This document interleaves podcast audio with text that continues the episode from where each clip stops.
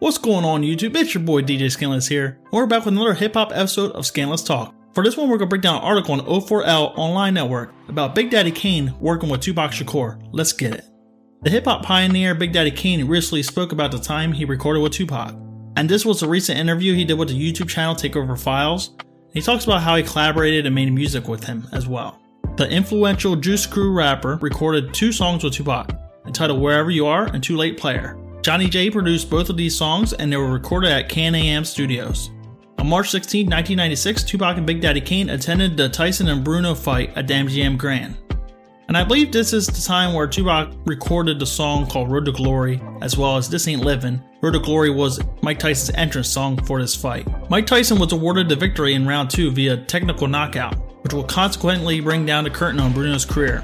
Throughout the boxing match, Tupac and Big Daddy Kane talked about working together, with the fight finishing prematurely, Suge Knight suggested jumping back on the plane to California to work. They went to Can-Am Studios where they recorded vocals for Wherever You Are and Too Late Player. Too Late Player also featured Danny Boy, Nutt-So, and MC Hammer on the track.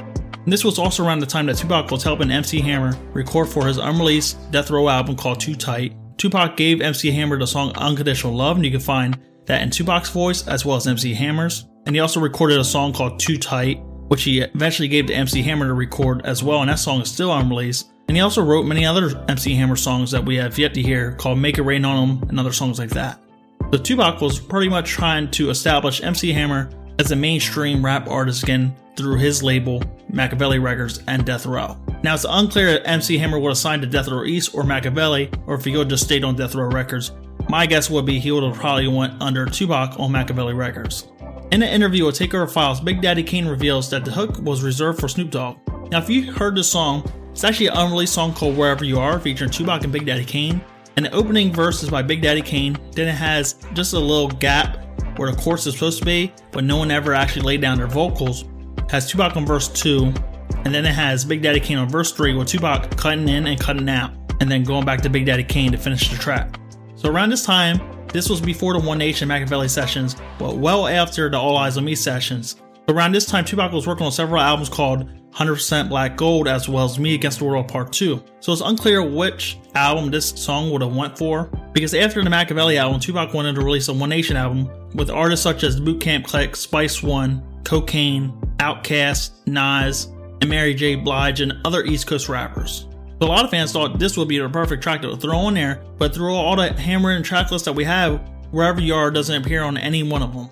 But it's kind of crazy because the estate should have went and had the whole One Nation album reproduced, not remixed, but just the beats enhanced. And I think if they would have threw on this track on there, as well as had Smile and Thug Love as lead singles, the One Nation album could have been a great album. Moving on, he says Snoop Dogg, however, didn't make it on the song. We was in Vegas hanging out at the Tyson fight. We just all flew back to LA to cut some songs. Snoop Dogg was supposed to jump on the hook, but he left early that night, so he never got the chance to. But even without the hook, it still came out real hot, you know? Alright, so let's actually check out a clip here. It's just everybody that you work with, man. So tell me about that experience, that studio session with Tupac. Um, oh well, we was in we was in Vegas hanging out um for a Tyson fight, and we just um, flew back to LA to um, cut some songs, and you know we went in and did something, and it came out hot. You know, um, like Snoop was supposed to jump on the hook, but um, he had left early that night, so he never got a chance to. But I mean, but even with, without his um hook, um, it still came out real hot. You know. And here's a clip of the actual song. Whether rapping or scrapping, nigga get smashed on they motherfucking back. Hard to kill and even harder to stop. Watch Kane and Pac drop the show shot. Tell them motherfuckers.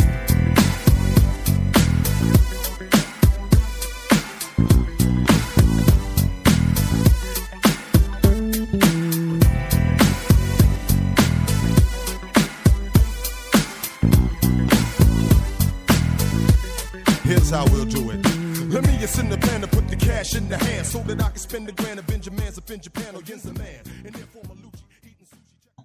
So what are your guys' thoughts on this? It's such a classic song, has a great sample. Tupac Kane going back and forth. All it really needed was a new hook. I thought like someone like Nate Dogg, Mary J. Blige, Mark Morrison, or G Money that was on the Do for Love original and the Young Niggas song. I think those singers would have worked really well on here. Maybe even Montel Jordan. I never really envisioned Snoop Dogg on here, so that's actually news to me. But since it's still unreleased, I would love to see this on the album. Maybe they could get Snoop Dogg to add some vocals on here and release it on the album with such songs like Reincarnation, Street Life, If There's a Cure, and Ride For Me. In other news, do you guys remember that Tupac movie that came out in 2003 that was narrated in his own voice? Well, there's a recent article on O4L Online Network. The title here reads The time when Eminem wrote Tupac's mother a heartfelt letter. Over the years, Eminem has always been a huge Tupac supporter. Eminem has gone on to produce many songs for Tupac after his passing, as well as produce an entire album called Loyal to the Game. Not many can say that, if any. Along with his musical contributions to the Tupac legacy, Eminem also wrote Afeni Shakur a heartfelt letter praising her son, Tupac. The 2003 documentary, titled Tupac Resurrection, presents the life of the music icon Tupac Shakur. It uses interviews, personal photographs, and home videos to tell the story of one of the most important voices of the 21st century. And this film was released on November 14, 2003, in conjunction with Paramount Pictures and MTV Films. And this is a very unique documentary because it's one of the only documentaries that's completely narrated by the person that's deceased. And what they did was use a whole bunch of vocals from various interviews, slice them together really. Now, some of it was edited and pieced together, but that was really just to give the movie a normal flow. Throughout the movie, Tupac talks about his thoughts and ideas, exploring poems and lyrics that have been consequently scrutinized by the media. Appearing in theaters for five weeks, it earned 7.8 million as of 2008, making it the 21st highest-grossing documentary film in the United States. Also, they released a book as well as a soundtrack to the film. Now, soundtrack had already released songs throughout Tupac's life, as well as from Still I Rise album, Secrets of War, and stuff like that, as well as three songs that Eminem remixed: Ghost, One Day at a Time, and Runnin'.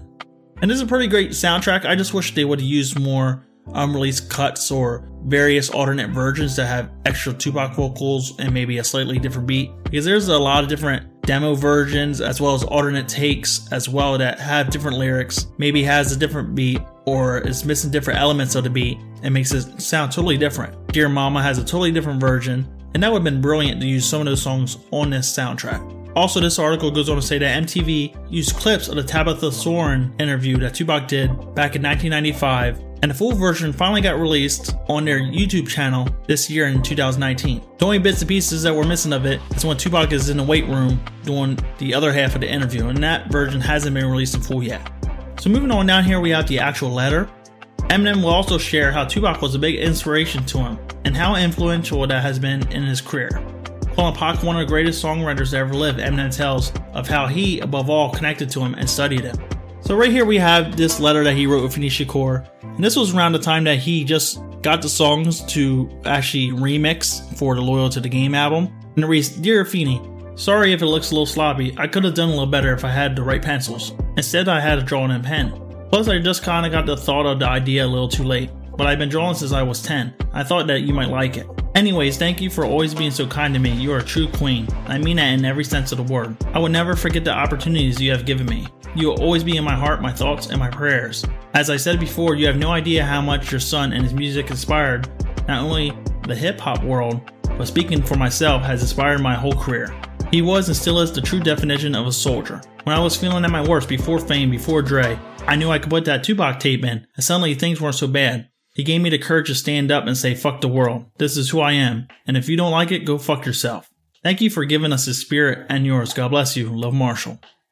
And the opportunities that he means is producing those songs for the Resurrection soundtrack as well as Loyal to the Game.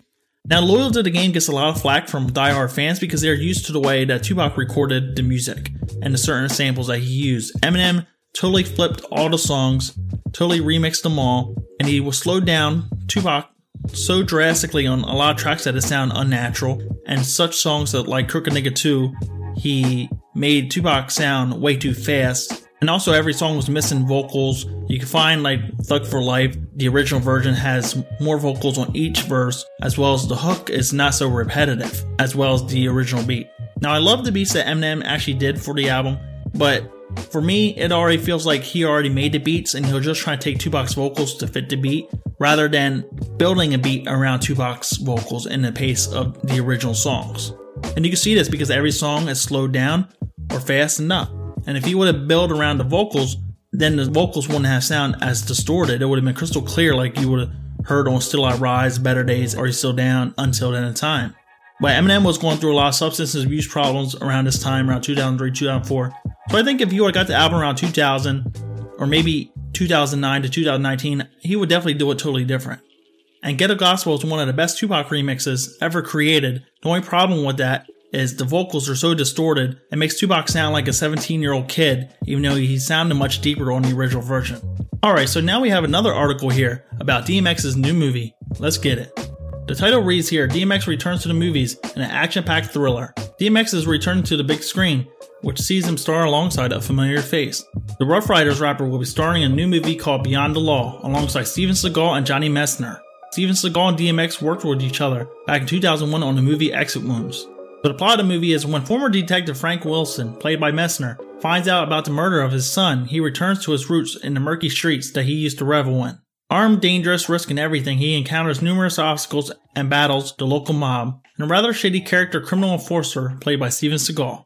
DMX plays a veteran detective called Ray Muntz. He teams up with Frank Wilson to help in a fight to see justice served. The return to the big screen comes just a month after DMX checked himself into rehab to help him recover from drink and drug addiction. In October, a statement posted on rapper's Instagram informed fans that he was taking action. In his ongoing commitment to putting family first and sobriety first, DMX checked himself into a rehab facility. And this goes on to say that DMX was found unconscious back in around 2016 2017 after suffering an asthma attack, and police had to revive him several times. And here's the actual clip of the trailer. Alright, guys, so what do you think about this article? What do you think about DMX coming back to the big screen? Kind of surprised that this is going on because we all know he had his run ins with the law and constant drug abuse and I think it really derailed his career. I think DMX could have been one of the great rappers and actors, mostly following in Tupac's footsteps as being a diverse artist. I thought DMX was great in Cradle to the Grave and Exit Wounds, and it's kind of crazy that we didn't see him in other movies. I think he could have been like the 2000 version of Wesley Snipes if he would have really stuck to acting. Hopefully, this leads to a new DMX album. I would love for a new album to come out. I would also love a unreleased album of all his songs that he did with DJ Clue that wasn't on his official albums, it was just on soundtracks and on radio shows and stuff like that, as well as unreleased stuff from 1997 to the year 2004, 2005, 2006.